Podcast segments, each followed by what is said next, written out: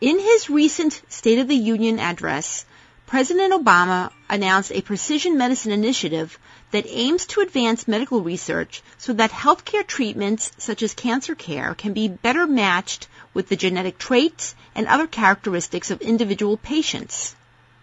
Precision medicine, also known as personalized medicine, depends on the use and sharing of sensitive patient health information. I'm Marianne Kolbasuk McGee, Executive Editor at Information Security Media Group. Today I'm speaking with Dr. Florence Comite, a physician and early adopter of personalized precision medicine. Dr. Comite will discuss with us the privacy and security issues that she sees with precision medicine and how she's tackling those challenges to protect the privacy of her patients. Hi, Dr. Comite. Hi, how are you today? Good, thank you so much for joining us. So now for starters, please describe very briefly for us the kind of precision medicine or personalized medicine that you practice. The kind of precision medicine I practice is fundamentally rooted in personalized medicine. As a physician, and most of my colleagues know, we all feel that we personalize medicine. But truth be told, most of medicine is very standardized. It's a one size fits all because it's based on evidence.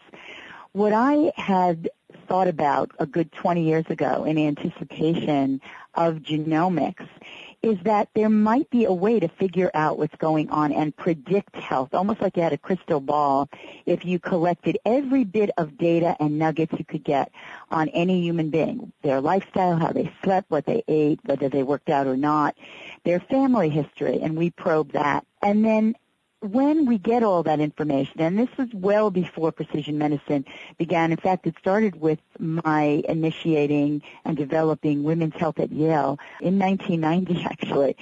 Um, and my own interest was based on the fact that as an identical twin, I knew I wasn't identical to my twin sister. So even though we started from the same egg meeting the same sperm, developmentally, both in utero and subsequently, there are distinct differences. So I knew genetics would not be all. But the kind of medicine that it grew into is by virtue of collecting all this information, we are actually able to predict who's going to be a diabetic, whether they are already, or it's going to be a decade or two, what the source of their diabetes might be if they're a triathlete and they're doing everything right at 40, yet their sugar metabolism is suggestive of diabetes, then this is something that might be hardwired into their genes. So what sorts of health information technology is involved with your practice of precision medicine? The way we approach it is we developed our own personalized EMR that's just used internally and is used, of course, on a, is housed on a database that is HIPAA protected. It's a very tricky question though because when you're collecting every bit of information beyond genomics and genomics which most people today are equating with precision medicine since our president announced his precision medicine initiative, I think what we're hearing is that people are beginning to think that you can take your genes and then therefore you'll know what's going to go on in your future, what's going on in your body, and therefore how to avoid disease not so fast. It doesn't really work that way. So in doing what we think of as precision medicine and where the field I believe will begin to mushroom is by understanding that each of us are unique human beings, even twins, we have to collect very sensitive data that range from psychiatric function, like, you know, issues of depression and anxiety, all the way to risks, high risks of cancer, heart disease, diabetes, and all those issues are quite sensitive because they can impact the person's employment, they can impact their health insurance, the long-term insurance. In fact, we get letters all the time from life insurance companies asking us to define and explain why a particular person who's applying for life insurance is on certain medication or certain supplements. And then we set out to prove that their health actually supersedes anybody else's at that point. They could be 40 or 50 with a high risk of diabetes, but because we're intervening and we're being very proactive about it as opposed to waiting until the disease actually strikes, this raises all sorts of questions in the insurance industry in particular. So we're very careful about the kind of data we document, how we follow through, and, and I have to say, in all transparency that I function that way anyway as a physician for many years. I graduated from Yale in the 70s and then trained both at Yale and the National Institutes of Health, so always did new kinds of work and new kinds of research in people, clinical research. And I was very attuned to people asking me, patients asking me, please don't put this in the record. I don't want it to get out.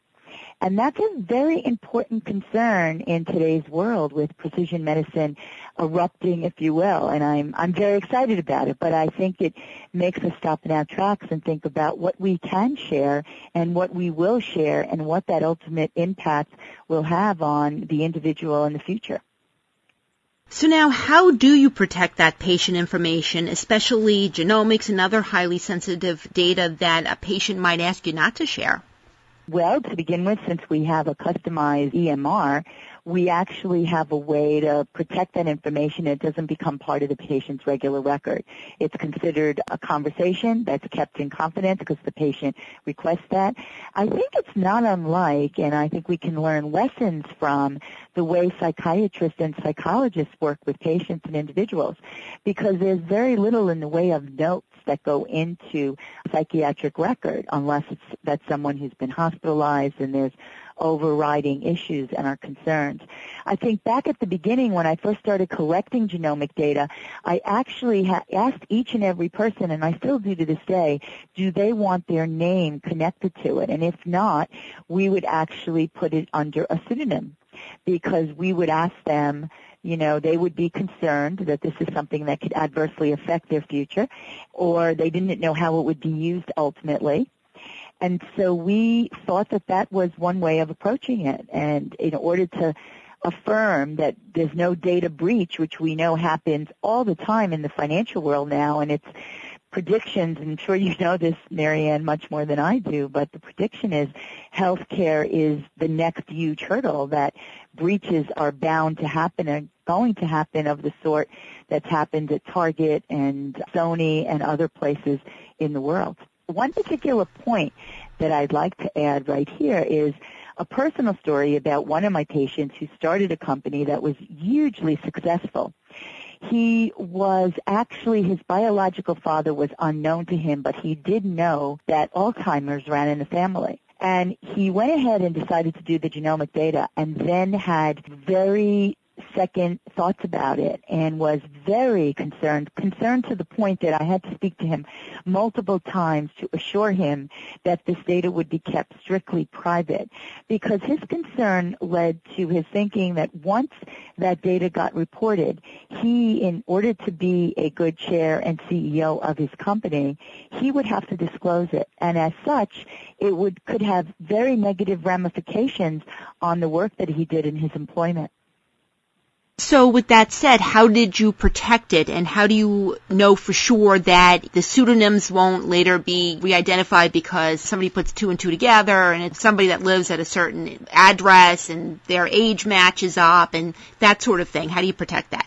We actually keep the data separate. They're not joined to the patient's record. So even if there are pseudonyms or real names, it is kept in a separate folder. Now, most folks, believe it or not, most patients that I see will say no, they have no concern. And then there are certain industries like the financial industry where misrepresentation is taken very seriously. And so if they decide to go forward, and again, not every person did, because of the concern about security and privacy and, and you know ramifications in the future, then um, we would work with them to keep the data and position the data in their record in such a way, and this is vitally true and a point that needs to be broadly made, that just because you're you have this in your genome does not predict your destiny. We're programmed in our genes doesn't mean those programs will become activated. And certainly that's where nature, nurture, the way we eat, the way we sleep, the kind of exercise we do or don't do can have an impact on turning genes on or off. So now going back to your customized EMR, what made you decide that you needed a customized EMR versus uh, an off-the-shelf or vendor EMR? Did your customized EMR have these various data protections in it that the other sorts of options did not?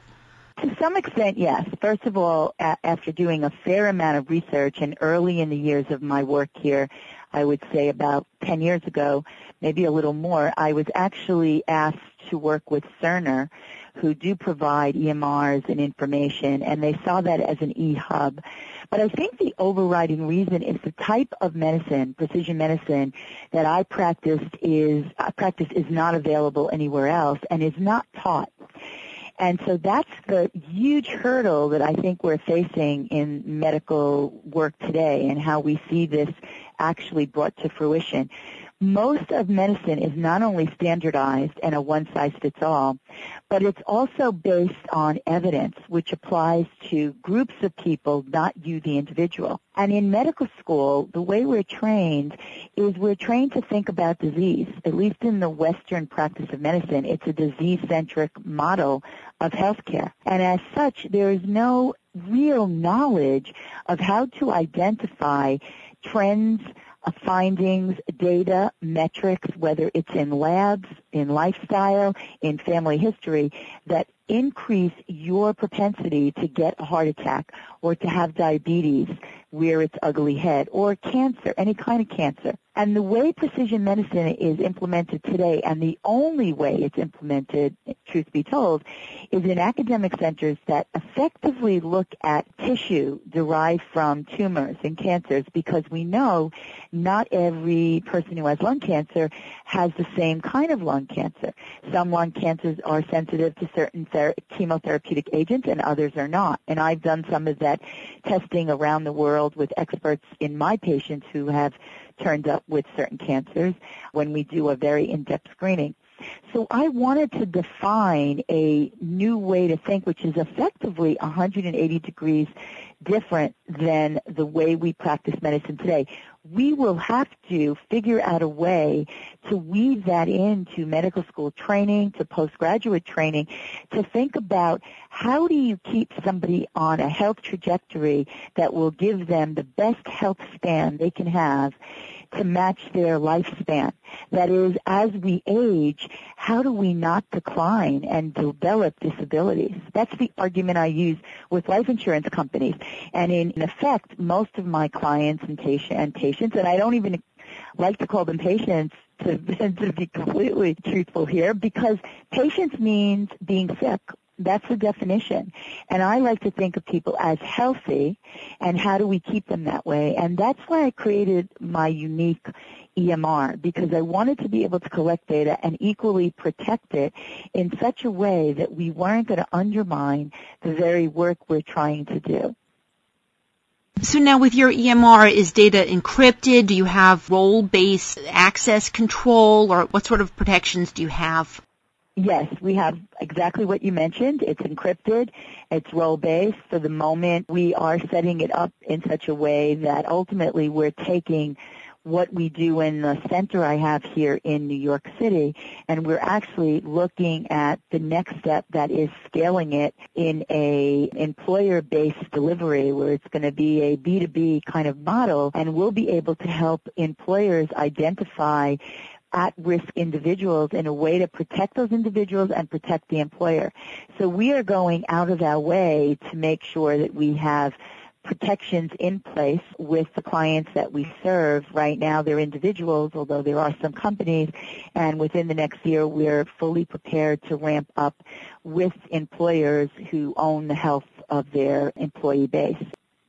So now being that you'll be working with employers, does that mean you'll be sharing individuals' health information with the employers, and how will you protect that information as you're sharing it? Good question, but absolutely not. I'm sorry if I implied that. We see the employers as the clients, but the data will remain private and protected for any employee who goes forward to collect that information. And there are examples of that already in place. There's a company called Teladoc, for example, that does that kind of acute medicine where you can call, you can Skype if you have an, you know, somebody in your family, particularly a child, and it's late at night, and that child is ill, you could call in and get a face-to-face with a clinician. There are other companies that are being developed. as a company, uh, the startup was by a woman named Melissa um, Thompson, who started a company called Talk Sessions. It's actually in play with GE and Tesla, and they too are offering this. And these are psychiatric consultations that are being offered to their employees. But as you know, none of that information has, can be shared with your employer. And here too, I have about 20 people that work for me that are protected with health insurance. I have no knowledge and I have no access to any of their health care data unless there's a choice and they decide they want to be part of our system. That would be different because then I would be monitoring their health. But as an employer, you have no right and no access. And there's a bit of a conundrum in terms of the general population and how we deliver data because probably just like me, Marianne, tell me, when you walk into any doctor's office, are you asked to sign a series of paperwork saying that you're willing to release your data should the doctor be asked for that data? Generally, they just provide you with some HIPAA papers to sign and look at. Exactly. If you read those HIPAA papers, you will see that there are exceptions to being able to release that data. And I have had patients, and I myself have acted on the notion that I don't want to sign a HIPAA release and the intent is that I don't want to give people arbitrary access to my data unless I know more details about it. And where I think the future lies here in precision medicine and personalizing information to the extent that we might know every detail about your genetic makeup, what turns genes on and off, what you're doing right or wrong in your lifestyle to protect your health as you go forward in the future so you won't be a high risk individual and a burden on either your employer or the government is that I give people choices if they want, and I myself would want a choice. It should be anonymous. We should have the ability to kind of test this data and understand where it's coming from, how we own it ourselves, and who might use it before it's released. And most of those documents that we ask patients to sign and we ourselves sign actually give somewhat more carte blanche to releasing that data. Certainly anytime you apply for health insurance or life insurance, you have to release that data, and that is worrisome because then the life insurance company and health insurance company has a way to say, well, this exists, therefore you're a high risk, and we don't know whether we want to work with you or we want to cover your life this way. We don't necessarily want to protect you, or if we do, the cost skyrockets and how do you address that information? And I think with my background in clinical research and my own desire to share knowledge and pool knowledge, I think there has to be some system, hopefully fail-safe, where we can promise some anonymity and even if that data gets released, it can have an impact on that particular human's life because I think we can expect to see target-like infiltration of both hospital systems and offices that are now, the demand is to use EMRs, and that makes people quite afraid. They're afraid of doing genomic testing, and they're afraid of releasing sensitive data, and that prevents, I think, a clinician from truly practicing what I see as the healthcare of the future, precision medicine, in a way that gives us access to this information. Thank you, Dr. Comite. I've been speaking to Florence Comite. I'm Marianne Kolbasuk McGee of Information Security Media Group. Thanks for listening.